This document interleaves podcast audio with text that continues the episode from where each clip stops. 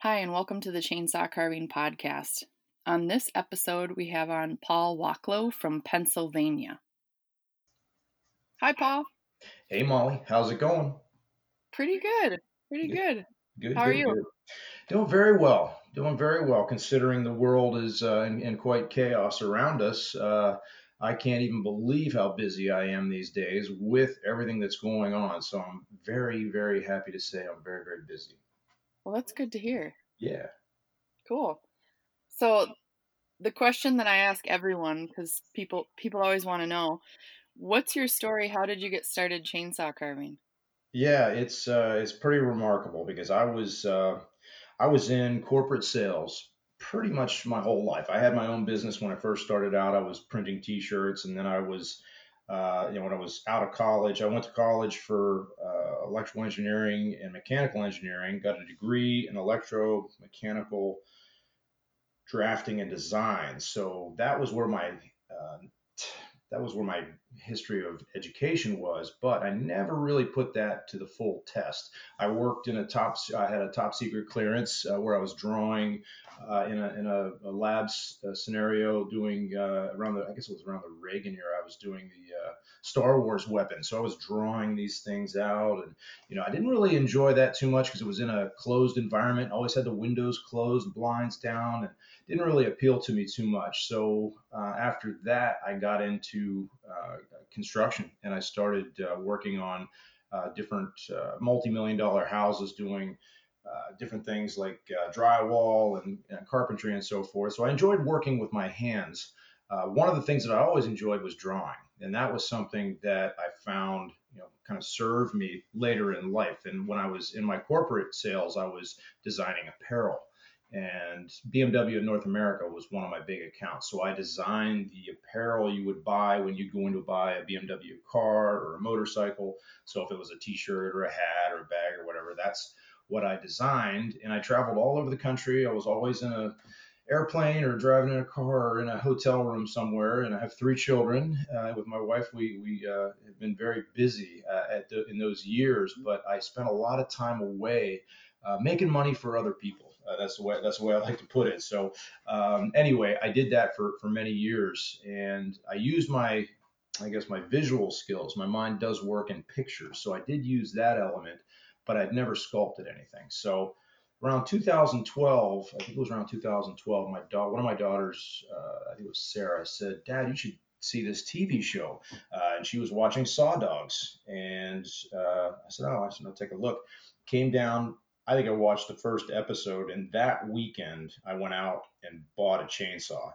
Came home with this chainsaw. My wife and my kids were like, "What the hell are you going to do with that?" They they knew I had never picked up a chainsaw. I didn't know how to start it. I didn't know how to put the oil in it. I knew nothing about chainsaws. So they were, you know, fairly concerned, justifiably so. They were like, "What, is he going to do now?"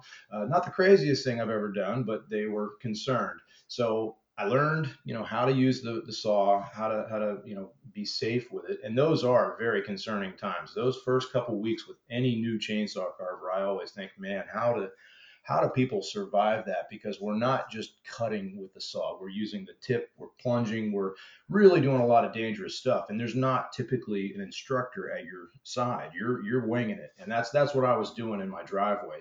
Uh, right. But what I found was after about a week and a half, I had stumbled my way through my first little bear. And there I was in my driveway. And I, I live in a nice neighborhood, you know, half million dollar homes, and it's in a big circle. And uh, people would walk by my house and go, Hey, uh, you know, are you going to sell that? And I'm like, yeah, I sell to you.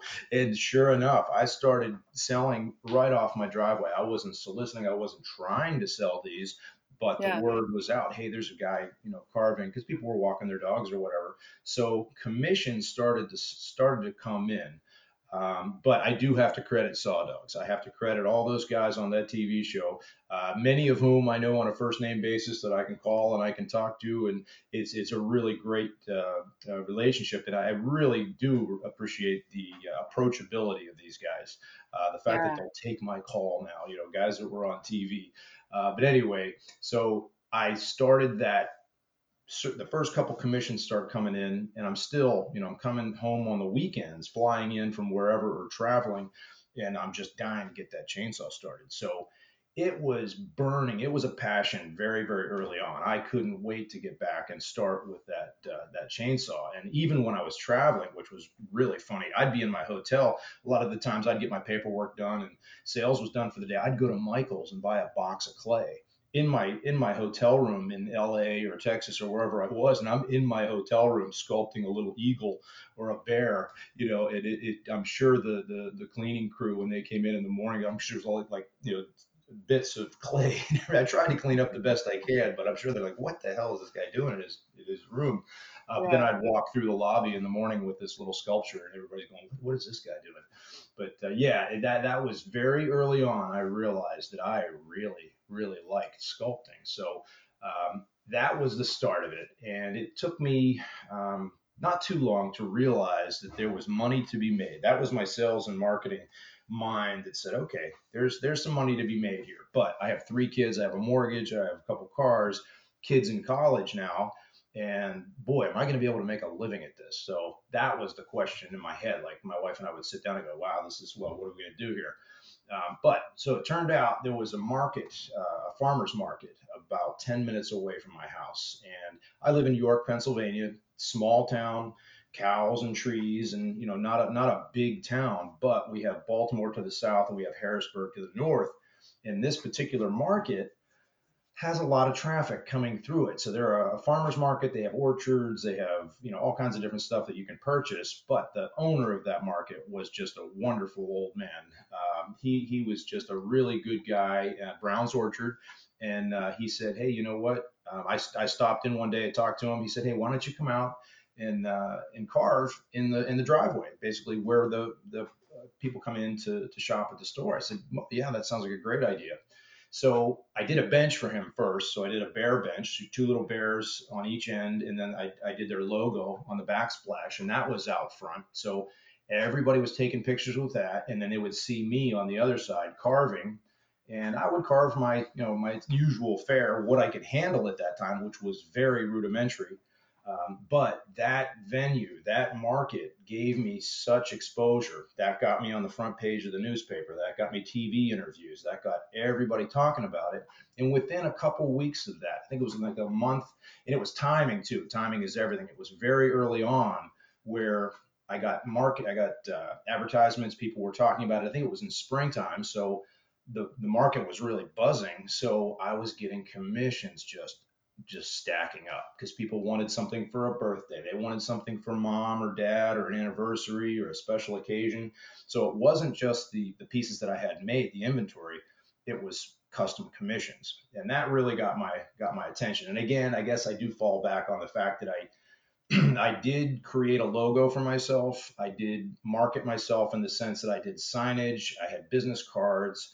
I knew that I had to create pieces in my mind that were uh, retail quality. I wanted something that people would look at and go, "Hey, that's that's really nice. I will spend $500 on that," as opposed to some some carving uh, mentality is, "Hey, I'm going to get stuff out as quick as I can. How fast can I make five bears?" And sometimes I believe that that quality suffers in that case. But I guess our industry does have the the reputation for you know rudimentary, quick, in that that's fine. That that there is certainly a big industry. It's almost an ex- expectation of the roadside carver to have a bear that is just quick and basic, and people are like, yeah, I'll give you you know a couple hundred dollars for that and be on my way, and everybody's happy. Um, but what I found was I wanted to take it to the next level. I wanted to polish them a little more. I wanted to paint the eyes. I, I just always, and even today, I guess now this is what 2020. I went full time in 2014, so I've been full time for six years. Uh, and in that six years, it has just been a rocket ride because uh, I, I, after we sat down and said, okay, can we make this pay the bills? And it was very shortly after I started, I guess it was about a year and a half.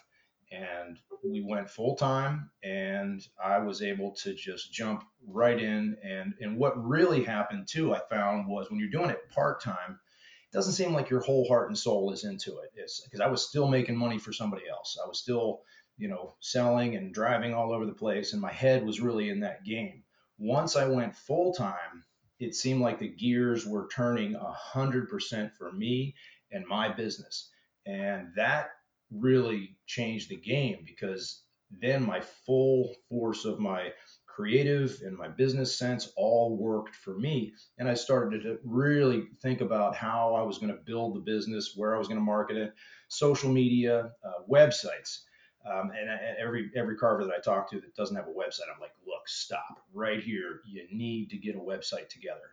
Um, a good website can make or break um, your exposure. Social media is good, and I can't say anything bad about the exposure social media gives you because there, you know, I think there's 10,000, almost 10,000 people that follow me, and I maxed out at 5,000, so I had to back that friends down. I think the next step is to go as a public figure, but I'm not even worried about that at this point. But the the website is very, very important. And I use a site called One and One, which uh, quick plug plug for them, but it's nine dollars a month, and I'm not a computer guy. Um, you basically plug and play. Um, you put your images in there, take them off. You pick a layout, and you just start dropping your images in there.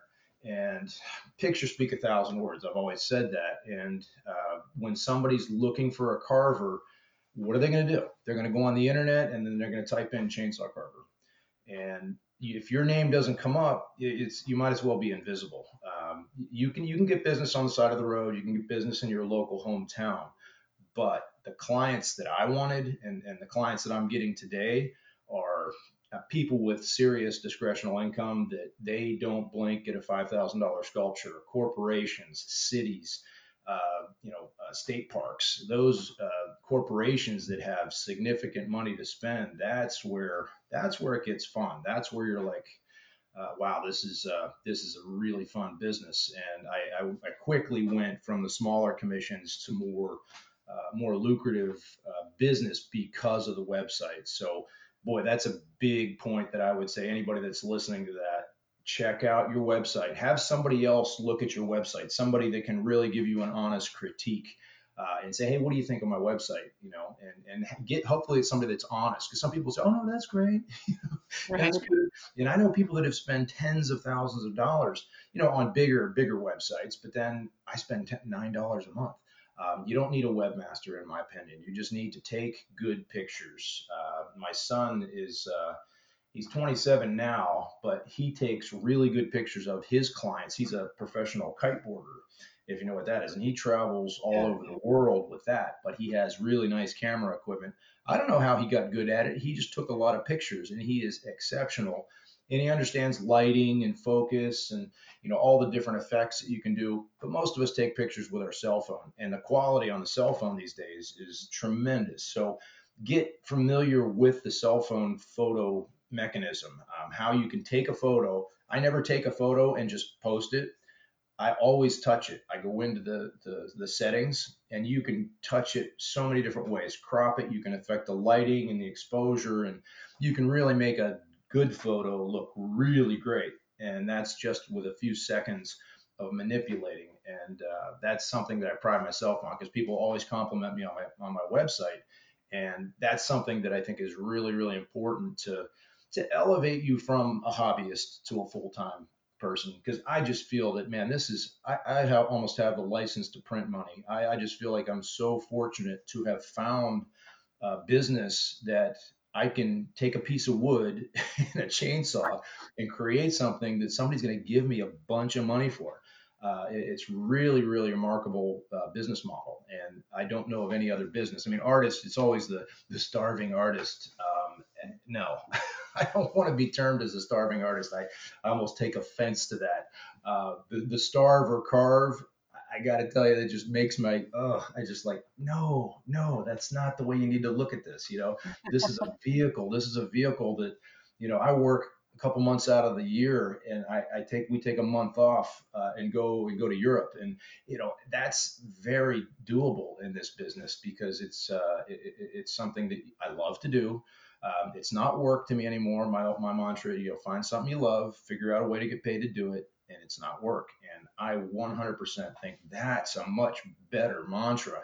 Um, but we took uh, we took a trip. The last one we took, uh, we went to Europe. We flew in my wife and my son and myself. We flew into Milan, Italy.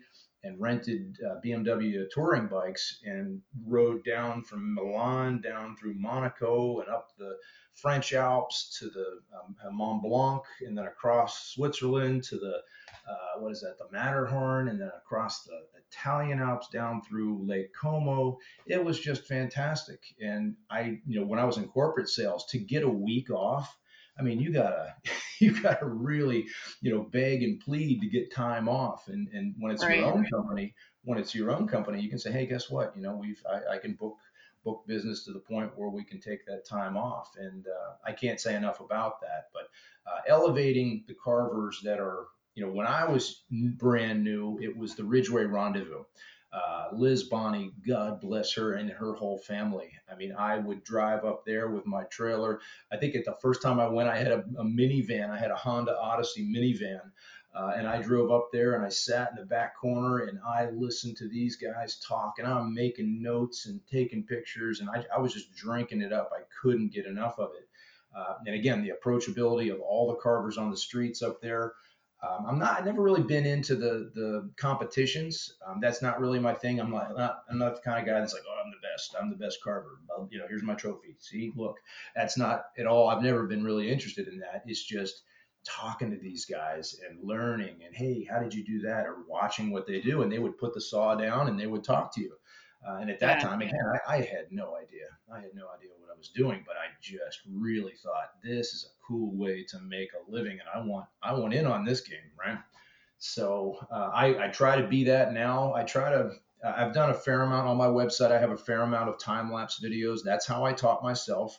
Um, I, I, watched other people carve. There's I don't know who the carver was, but I, he carved an eagle, and it was a time lapse. It might have been a three minute video, but I must have watched that 50 times and it was just so uh, effective. It was so uh, essential for me to watch how he put the saw in, how he held it, how the wings started to take shape, how the head, you know, evolved, came out of that piece of wood. I just found fascinating.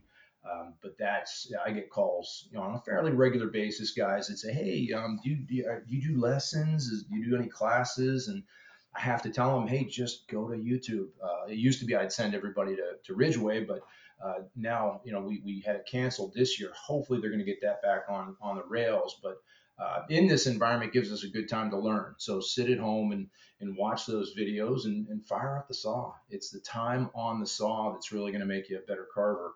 Um, but we just had I just had a, an event down in South Carolina last weekend uh, to benefit Chris Cox, who started out as a chainsaw carver and he said, "Hey, Paul, you know, you mind, you know, coming down and carving?" And I didn't, I didn't really know Chris uh, other than you know Facebook, and we would, you know, comment on each other's uh, posts, and I don't, we never even talked on the phone. So I said, "Well, look, let me let me make a couple phone calls," and I put I put a post out, uh, said that I, I wanted to bring some carvers together, and we got 15 of some of the best carvers in the country that came in from all over from New York and Ohio and Georgia and Pennsylvania and uh, Dayton Scoggins or yeah Dayton Scoggins came in from Mississippi. All these guys just said, yeah, man, when can I be there? When do you want me there?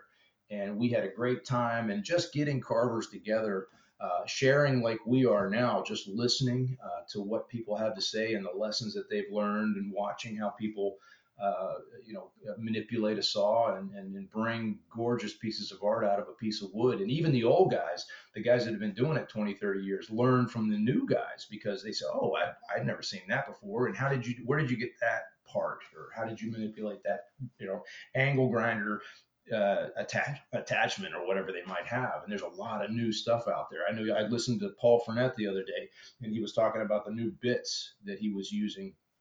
I'm going to have to go back and watch his video to see what uh, what he was talking about because he said he has about four bits that he uses almost exclusively, if I remember. Yeah, I know, and I'm always like, tell me specifically, what is it? What size? What? yeah, honestly, honestly, because we all we all want to know. We all want to know. Uh, Ryan is it Ryan Cook from uh, Saw Valley? Yeah. Yeah, he did. He did. Uh, uh, geez, it was. Uh, I think it was Chris Foltz, Ryan Cook, and Ryan Villiers. Oh my gosh, you know Ryan Villiers? Yeah, that YouTube channel that that Ryan Cook is working on is really cool. Oh my gosh, we were all talking about that down in South Carolina. Just yeah. just amazing, just amazing what he's doing. And I do love the uh, the lamination. And I've known uh, Ryan Villiers for a couple years, but he's been carving so uh, infrequent, you know, th- three years now. But he's using boards from Lowe's or Home Depot, and he's planing them down and gluing them up and creating uh-huh. mind blowing artwork. You don't know where he's where he came from. What what industry did he come from before he started carving? I actually don't know. I started yeah. listening to that, but I have to go back and listen to the whole thing. I'm not sure. I don't think he mentions it, and I, I am okay. I'm going to have to ask him personally and find out yeah, find out where he came from. But I I got to say, I mean, you your carvings were amazing. When I went and just looked at what you've done, how long have you been carving? Um, I think I started. I'm trying to think for sure. It's been since like 2008. Yeah. And I I teach full time, so I mainly just do it in the summer. Yeah, yeah.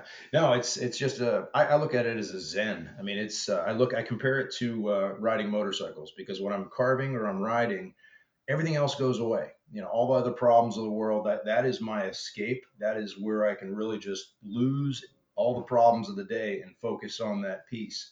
And uh, that's that. Med- that's you know, meditation or zen or whatever you want to call it. That's yeah. where you really can kind of clear clear yourself and uh, and find uh, find a happy place. You know, yeah, we all need that. Goes away. Yeah. Yep. Yeah. So, but you had some other questions. Where else do we want to go here? Okay, I I have to ask this because your your hat is pretty iconic. Oh yeah. yeah how did yeah. how did you start wearing the hat? Well, that was like I said, I have three kids, and it was a a beach escape. We went down to Outer Banks, and we were. I always uh, would build uh, big sandcastles with the kids. And being fair skinned, blonde hair, I would my uh, my face and my nose would get sunburned all the time. So back then, it was man, it was got to be 15 some years ago. I just picked up a straw hat and I wore that hat, and I said, man, my, my nose isn't getting sunburned. It's keeping the keeping the, the sun off my neck. And I I, I just kind of picked it up at that point because I was sculpting sand on the beach.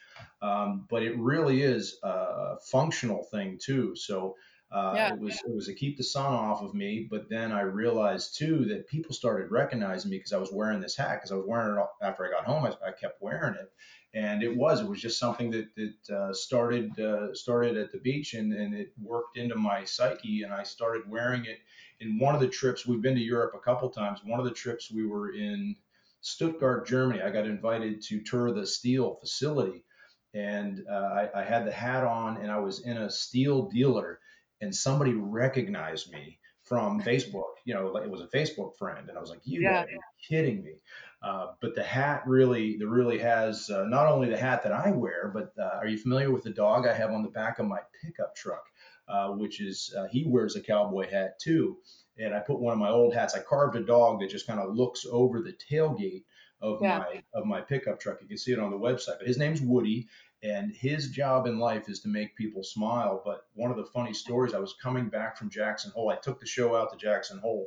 Uh, that was where the inspiration came for putting the putting the, the dog on the back of the truck, because everybody out there had a dog in the back of their truck and, and everybody's driving around with it. So I said, well, I'll carve a dog and put him back there and bolted him on. Uh, but he's on the side so I can still get full usage of my bed.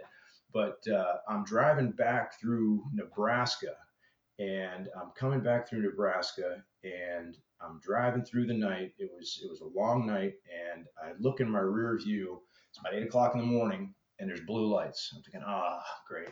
So, you know, pull the pull the truck and the trailer over in the middle of Nebraska. And I'm thinking, man, how kind of luck is this? So I'm getting my my you know, ID together and everything. The cop's walking up the side of the, the, the truck and roll the window down. He starts to go through his motions of you know being a cop, and then I realized he's got a big smile on his face, and he was a Facebook friend that recognized me from Facebook. Mike Reege, Mike Reege, who I keep in touch with to this day. Uh, and there's a great photo on my Facebook page of he and I standing in front of the cruiser that he pulled me over with, and uh, just both of us smiling like a couple of school kids. Uh, but yeah, Facebook friends are real. Um, the people that have recognized me around the world, that, that it's just remarkable. It's just remarkable. But that that speaks to branding. Um, that also speaks to logos and business cards and websites. Uh, and there's yeah. no question that that's that's something that a lot of carvers are missing. Um, you know, there aren't classes for sales and marketing out there, or how to create a, a logo or brand yourself. But those little little pieces of the puzzle are what allowed me, I think, to rocket my business to where it is today. And I mean, here we are sitting in June, and I'm booked out till October, November. I've got, I mean, multi-million dollar uh, projects that are coming my way. That's the whole budget for the project, but I am blown away at the people that are calling me with huge, huge projects, uh, corporations and uh, and non-disclosure agreements that I have to sign with these people. So I'm six years in, and I am just I'm like, what what's it going to be when I'm 10 years or 15 years in? Who who knows? Sky's the limit. So. Uh, just another uh, comment on this industry and how lucrative and fun cutting wood can be. I cut wood for a living, but it's a lot of fun. It's a lot of fun. Yeah, yeah. for sure. Yeah.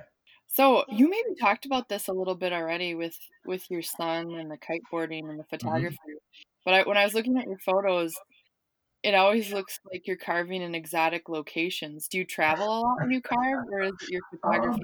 Um, not really. It, I got to tell you, I live. I built my house. I built this house on a hill, so those photos that you see, most almost all of them on my website or stuff that I post, you see sky and clouds, yeah. and the I just it's it's all perspective, and I, I that's a, that's something that I, I would remind everybody. It's really important to make sure you have the sun in the right location, make sure the lens on your camera is clear, and you know just take a, a series of photos in a way that you don't have a lot of junk in the background. I see gorgeous photos that people take of with this gorgeous sculpture, but it's in their shop. The lighting's all wrong, and their dog's doing something in the back. Now, I love having my dog in the pictures, but you really do have to take just a few minutes and set the shot up. Look at the lighting. Um, put the camera on a tripod so it's not shaking. Put a timer on it, and then get in the photo. That's the other thing that I try to do. I try to get uh, you know myself carving or whatever.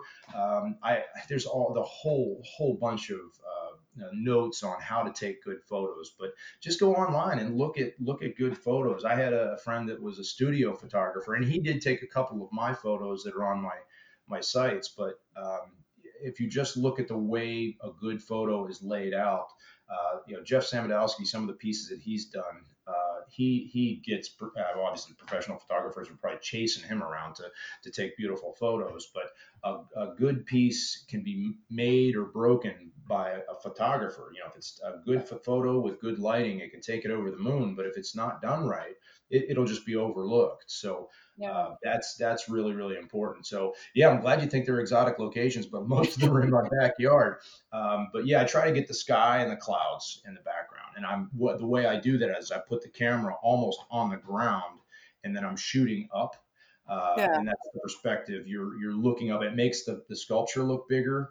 Uh, but many times I'll pitch the sculpture back, I'll tilt it. So, you know, I'm really playing with uh, perspective. There was one that I did, I carved these little Christmas trees and they were only three feet tall. But what I did is I, I went like 25 feet behind them with a chainsaw and it made it look like I was carving full size trees. Uh, I did that with a buffalo too, just just playing around. You know, you, you you just play with the perspective to make the sculpture look massive and you're looking tiny. So lots of lots of ways you can manipulate and just have fun. Just have fun with it. But again, pictures speak a thousand words. That's how people find you. Um, so find a website. I mean, one in one is, is the company that I use. And again, I think it's very, very reasonable and very, very easy uh, to do. But you can't take enough photos of your uh, sculptures. I was just talking to Chris Connors. He stopped in and Chris is a master master sculptor, uh, master at so many things. He's the one that uh, I brought in to do that uh, 20 foot grizzly. I don't know if you saw that one. Um, that was the largest chainsaw carved bear on the East Coast, and we carved that down in Bethesda, Maryland. And I learned so much carving with Chris. Uh, we we built that scaffold around the bear, and the way he the way he uh, uses grid systems to transfer all of the, the measurements onto the wood because we're 20 feet up in the air and you really can't step back and look. You have to measure. And it was just phenomenal the way that he transferred everything. I learned so much in that sense, but also the way he finishes a sculpture. We finished the whole head of this 20 foot bear complete took the scaffold down, went down one level, and then finished the shoulders and the arms complete, and then put the scaffold down to the next level. So you, I had never done one that way. Of course, I'd never done a bear that big either. Uh, but that that's the kind of stuff that uh, new carvers or even intermediate carvers, if you ever get the chance to, to work with a master uh, and learn from them, that is uh, invaluable. You can't put a price on that. I was talking to uh, Jason Stoner, was one of the carvers that came down with us in South Carolina, and he was getting ready to, to leave to go out and carve with Mark Colp and Jeff Samudosky, which is like a dream uh, and he was just going out to carve with them, you know, and and yeah. he's made friends, and that is, I guess, one of the benefits with the uh, the competitions uh, where you get you form these relationships as well. So I guess I maybe I will have to get out to uh, some of the, some of those uh, competitions one day because I would love to carve with some of those guys. Uh, but the relationships, the brotherhood of the saw. Uh, we saw that uh, in play down in South Carolina because we all sat around after the end of the day covered in sweat. It was 95 degrees during the day and, and hot, and we are all coming down from, you know, up north, a bunch of us, and man, that heat was was really wreaking havoc with me.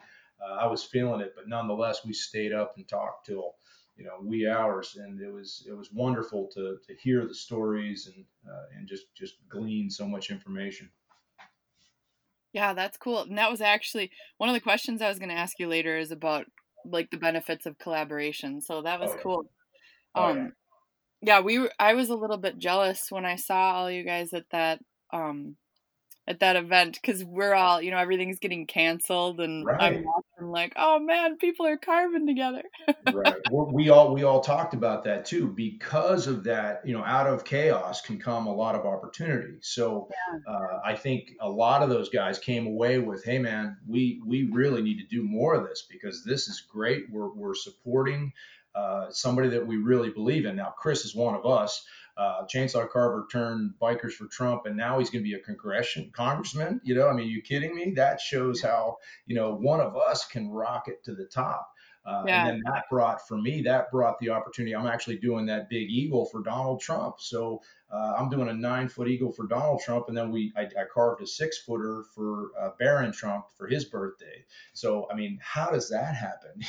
right. Uh, you know, out of those out of those opportunities uh, that you get together, and, and Chris is just a great guy, but yeah, being able to go to the White House, who would have thought? Who would have thought that could happen? And uh, yeah, but the the support of of chainsaw carvers for uh, any number of uh, you know organizations, but a lot of the guys are really really behind you know uh, the, what's going on uh, to to really get some good people into the government. And uh, I don't want to go off too far on that, but they are all the same mind. I will tell you that they were all very passionate about about the United States and how we really need to get this thing back on track. So, uh, if chainsaw carvers can unite and make a difference like Chris Cox has, uh, that's that's really a good a good thing. And we do have a great a great team. I mean, I've I've never met a chainsaw carver uh, that I that I couldn't you know put my arm around and shake his hand and, and feel like he was a friend. Um, yeah. It, it, really is remarkable. Again, Ridgway is a great example of that, and, and I hope that thing will continue. They, I think they were going to re, reschedule it.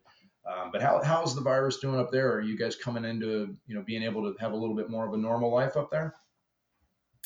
Uh, we're getting closer. We still have we still have quite a few restrictions, and mm-hmm our numbers are not good, even though we've been staying home. So really? I don't know. Well, that's what they found is that the, the people staying home in New York, uh, most of the cases were the people that stayed quarantined. So being quarantined is not the answer. But anyway, I don't want to go too far off on that. But uh, yeah, it's uh, it's it's really a crazy situation. But I think it's it's forced us. Uh, there's one guy, uh, Steve, uh, was it Steve Winterburn? he's he's in Europe, but he's a sculptor and I've posted a couple of his mind blowing sculptures. And it's not wood, it's typically clay. And then he does bronze. But he talks about what he's doing in isolation. You know, he's creating in isolation, and it's giving him a great opportunity because uh, there's nobody, you know, stopping in and, and, and pestering him. And it, it's it, that we can we can all take advantage of that because I know uh, I'm working out of my home, and then I have an open air uh, studio that's about 10 minutes from here, which is a, a, sawmill. So I, I have, you know, you see these big pieces that I do. I don't own this big equipment, but they come in and move the logs around and set them up for me and load them onto my truck if I need them. Uh, but uh, being able to be isolated is there's a lot of advantage to that. Um, there, there are some carvers that I've talked to that have opened retail outlets, uh, just a retail store, and typically they've all said it was the worst idea they possibly have. Now, I know some guys that have had success with it, and, and that's yeah. fantastic. But if you're running a shop that's open to the public, you're going to have people coming in, you know, asking you, you know, obvious questions that you've answered a thousand times, and it just takes away from from your production. And and that was the other thing from my corporate experience is time management, uh, being able to manage your time, planning your day the night before, making sure you hit the ground running. Uh, I'm sitting in my office right now, and I've got a big calendar that has all of my uh, projects for the year booked, and then I've got on deck and production boards that are right on wipe off, and they've got all the people that are waiting for me to to get them on the schedule. But they've got kind of notes uh, as well as to what the budget was and when they want them. Um, I think that that comes from my again sales and marketing, but I don't know how anybody would be able to you know keep their mind straight without documenting all of the phone calls that you get and so forth. So being being somewhat business minded uh, is pretty necessary to to create a, a successful business because you do you do have to have that to to get yourself to the point where again you can buy a nice truck, take a vacation, pay all your bills, uh, it, but it's very doable. But it does not it's not rocket science. Um, but the marketing aspect and the business sense is, uh, in talking to a lot of carvers, that is that is something that everybody needs to improve on. But getting together uh, carvers in your area is always a good idea, whether it's uh, you know a small organization of six carvers or four carvers. But there's power in that in those numbers because we all feed steel, steel sharpens steel, uh, sort of scenario. That's uh, that's very very effective.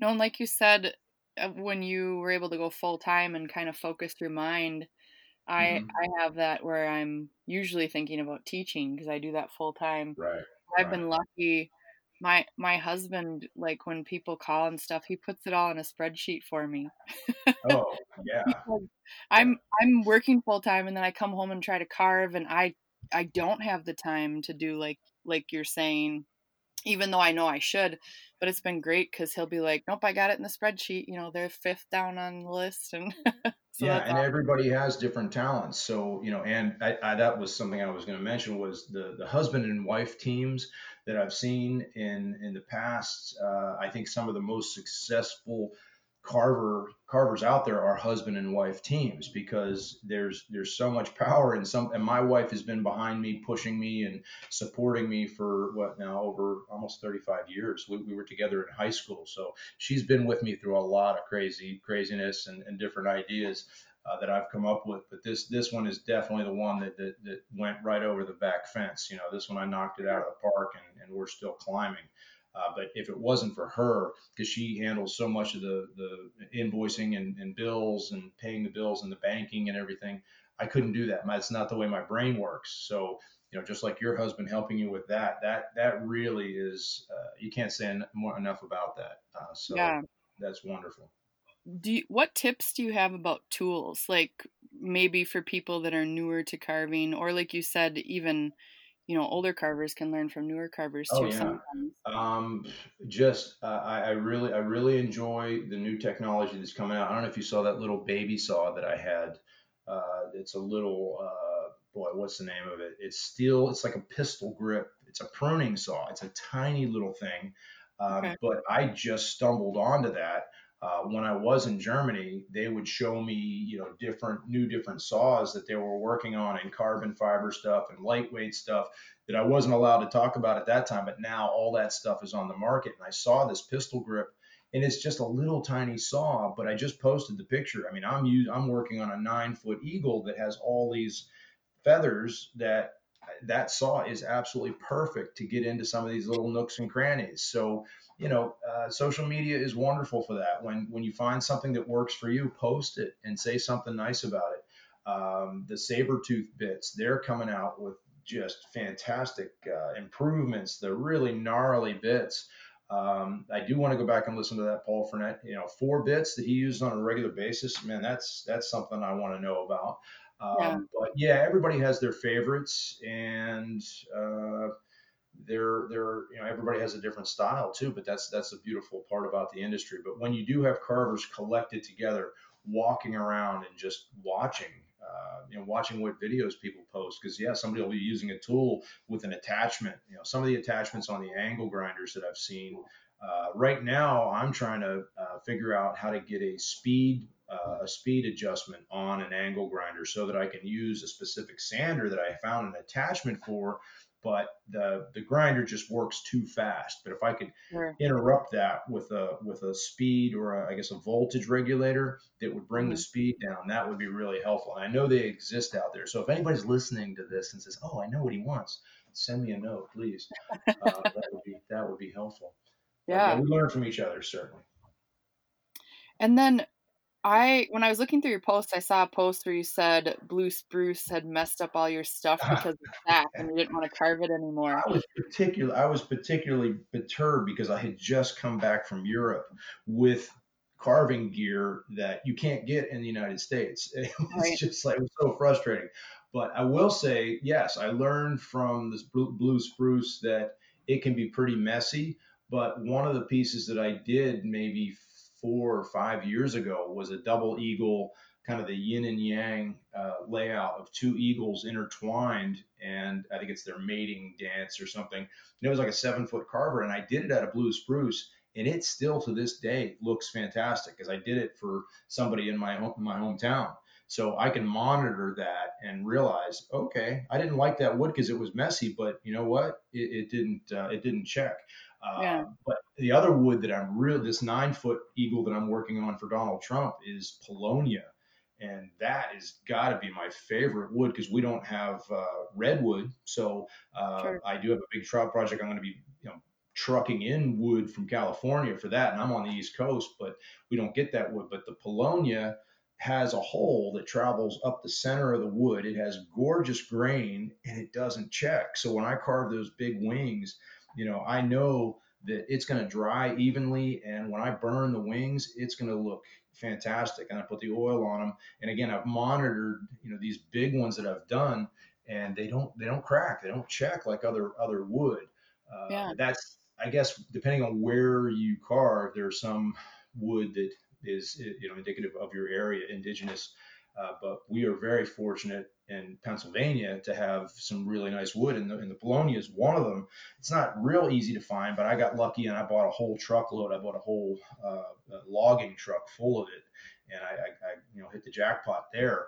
But I, when I was out in Jackson Hole, I thought you know, I thought I was going to be in Fat City and, and be access to some big logs, but that wasn't the case in Jackson Hole, Wyoming. I had to drive five hours over the Grand Tetons up into Big Sky, Montana, before I could find logs big enough to do my big bears and eagles. And then those were standing dead. So it was really uh, an eye opener to realize how fortunate I am here in Pennsylvania to have mills that are, you know, giving me planks. They're giving me all different species that I want. They're giving me good prices. They're all friends. And, you know, the relationships that I have formed with them are priceless, really. Uh, but that's something that I, after talking to a lot of carvers, you realize how people struggle to get quality wood. Um, you know, listening to Paul Fournette talk about his uh, his studio, the way he's building that with the shipping containers and so forth. Um, I'm still outside. I still my my production area is out in in the sunshine, which I love. Uh, I do have trees that are overhanging, and then I do have a facility that has been offered to me but if you are a carver and you have a facility that you can get out of the rain and the weather, you are very fortunate. So, uh, not that it not that it has held me back much. I mean, you can see the, the, the work that I produce. It doesn't seem to have held me back much, but uh, people like Chris Connors, who he just is building a new facility. He's milling the wood and, and everything. He's building it completely from scratch, and it is going to be fantastic. Uh, but having that roof over your head while you're producing uh, Jeff Moore uh, also has a beautiful uh, barn that he has. And I know that makes a difference from production when you don't have to worry about, oh man, it's going to rain. I got to finish this piece, or it's going to snow, or it's going to be 95 degrees. I got to finish this tonight before the weather comes in. That affects your ability to produce. So uh, that's that's another piece to the puzzle. Yeah, I hear that. I just I was actually I left town for turkey hunting and my husband was going to sand a carving for me and he had to sand it in the snow. He wasn't very happy. Yeah yeah. No it's it's that's that's the challenges that we face and you know when i started it was in my driveway you know it was in my driveway and i was able to launch the business from the driveway. But nowadays uh, you know i know it is it is a challenge. I hear people talking about oh well we had the neighbors complain and this and that and i appreciate that. Uh, I, I finally uh, I basically be, I became the uh, vice president of the homeowners association. That's how I solved my problem. Um, but ultimately, I took my business after it started. I took it to the mill. So I don't use gas saws at my house. I use a great collection of lithium powered saws. Those are game changers. Those so that technology has come so far. Uh, they a lot of them will run right next to a gas saw, and you have just as much power and uh, not don't have the noise. Uh, yeah. And, and, that's that technology is just leaps and bounds uh, ahead of where it was five, ten years ago. So, uh, and I tell all my customers too. I have a lot, you know, a lot of older folks that can't pull start a chainsaw, but they need to prune a limb or they need to do something around the house. And the investment into a lithium saw is great because you pick it up, turn it on, it goes, put it down. And that's another thing when you're carving is great because having to pull that saw right now, I'm coming off of neck surgery I'm about seven weeks out now, but uh, they took a disc out of my neck and put a new one in. So they told me, you know, I shouldn't be pull, pull starting a chainsaw. So that has been very, very frustrating. But I just now recently have gotten back to where I can do my workouts and sit ups and push ups and everything, but I still pulling a saw is not something that I, I should be doing. So I have you know, my assistants, my my uh, carving friends when we were down there pulling the saw for me and then handing it to me, so I could do that. Right but primarily I was using the lithium saws, which which got a lot done. So. Yeah, and they like you said they could really help out people too that don't have somewhere to carve if they're just starting out, so they don't make the neighbors mad.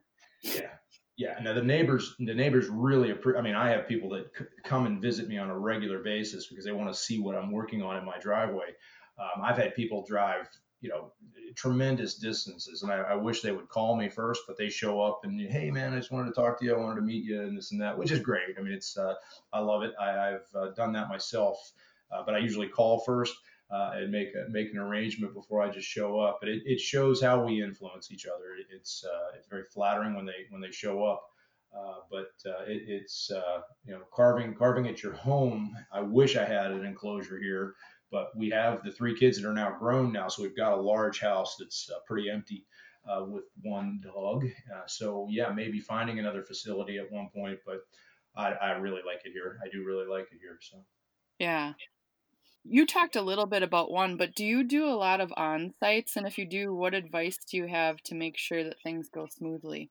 That that is where the money is. Uh, the, the the custom commissions that are on site are usually that those are my bigger dollar pieces. Um, and yes, that is. I'm looking at my board now. I probably have sixty thousand dollars worth of on sites just waiting. Now they're waiting because I had my surgery, so they're backed up a little bit. But they can be anywhere from a thousand or usually twelve hundred to to five, six, seven, eight thousand dollars a piece. So those are very lucrative. Uh, and that is uh, you travel a little bit, you have to stay over. Uh, many times the customer will offer to have you stay in their home, which is remarkable. They don't know anything about you, but I guess with the social media, they have an idea who right. you are. But it's it's tremendous. That sort of uh, goodwill when somebody says, "Hey, no, you're not going to get a hotel. You're going to stay with us, and we're going to feed you dinner and everything." Uh, and you're covered with sawdust and you're sweaty and everything else, but they want they want you to stay there and they want to talk and they want to hear all about your story. So uh, that says quite a bit uh, about the the industry. We've we've got a pretty good reputation, I guess, as good people. Yeah. Uh, but yes, those I, I am amazed that there are still carvers out there that say no, I don't I don't do a lot of on sites, and I think they're they're leaving a lot of money on the table when they say that. So that's absolutely something that they should consider. And it is different in the sense that now you're not in your studio, you're not by yourself, though you have time to take, you know, to really pay closer attention. Now you're on a clock, so to speak. Uh, mm-hmm. You've got an audience, you got people looking out the windows and people asking you questions and taking pictures and so forth. Uh, so I, I, could understand that it's uh, it's kind of nerve wracking to do the uh, on sites, but without a doubt, I, I think you need to consider it. Everybody needs to consider those because they are very lucrative. Yeah, I think the only thing I I do them periodically. the only thing like you said I feel the pressure like I got to get this done in 3 days or whatever it is. I can't cuz then I'm headed back home and you know I don't want to be here for for a week try, trying right. to like dial it in. So you got to kind of it's almost like being at a competition, you got to move fast to put yourself on a timeline. Right, right. It, it requires uh, some self uh, self uh, monitoring in a self in the sense that time management is really important. I've actually had people fly me where I had to fly in and then rent equipment at the location. So that's very doable, though. You you absolutely can pull that off. But these days, I try to limit myself to about a two or three hour uh, uh, driving distance, unless it's a really big a big opportunity, which those come. Um, my my phone rings every day. The emails come in, the Facebook messages, texts. Uh, managing all that is is quite a challenge, and I I see people like Steve Blanchard, who is such a great guy. I, I, can't thank him enough for you know the Saw Dogs information. But his website now is pretty much like you have to inspire him by your commission if he's even going to take your work because he's he's at a point where he doesn't even advertise really.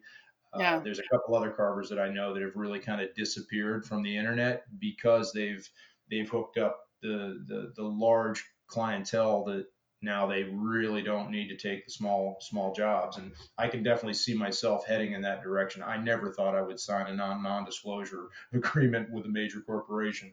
Uh, so I, I never thought i'd be in that situation. And it's something that's going to take me out of the out of the you know small commissions for at least a year i would think uh, but then, you know, where do I go from there? Uh, there's there's other projects in Hawaii that I've uh, been been quoting and talking to engineers. Uh, it's remarkable the the reach that the website. Again, I'm I'm pretty sure that's where most of my exposure comes from. So if there was again one important message that came out came from this discussion would be spend some time on a website if you don't know how to do it yourself find find a 15 16 year old to help you because these young kids know how to do this stuff uh, yep. it's just they know they know the ins and outs and uh, one and one is definitely the way that i would go i haven't had any issues with them uh, and then the google algorithms that's that's the other thing the google analytics knowing that if you pinpoint yourself on Google Maps, put yourself a location for your business,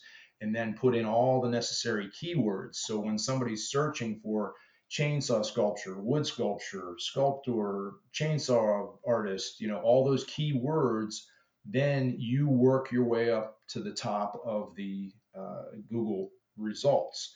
And I don't know how I did it. I really didn't know what the hell I was doing, but I, I somehow come up very high uh, and I check with people all over the country, and apparently I come up very high on any Google search or Google image search uh, for chainsaw carving, and that you can't say enough about that. I, that's that's uh, advertising that's uh, just just out there, and that's typically how people find you. Typically. Okay.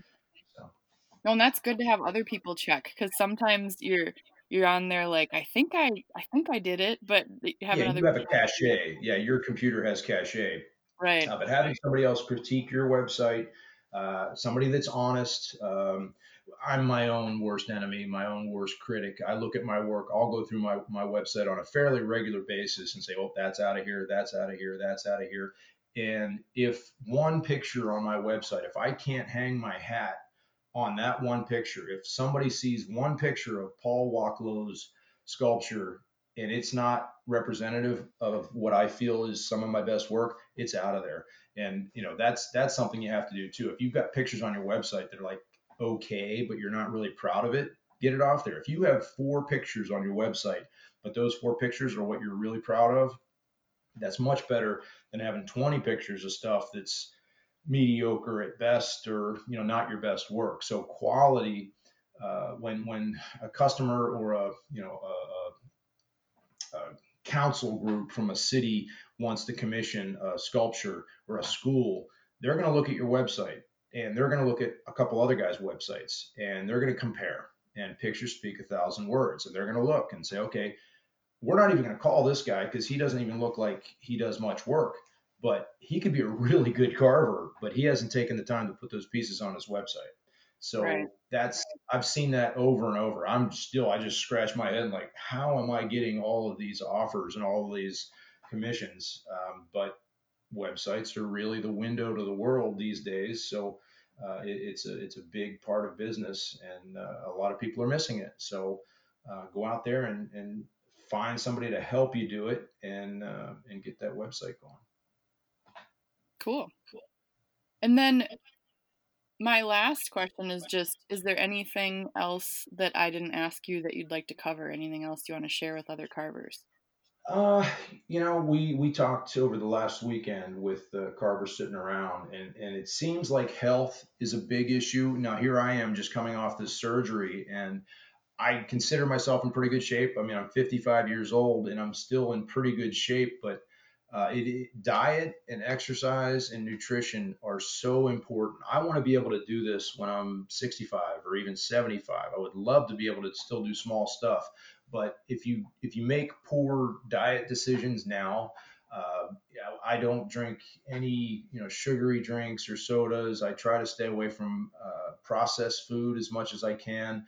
I do I do eat a, a, lot of stuff right out of the garden and non-processed foods. I take a lot of supplements, uh, apple cider vinegar and uh, coconut oil and uh, a couple a couple other things. But there there are nutritional elements that are missing in everybody's diet. And if you're not fueling your body, your body is going to just slowly deteriorate. When you get sick, it's because your body is not able to, to complete the battle.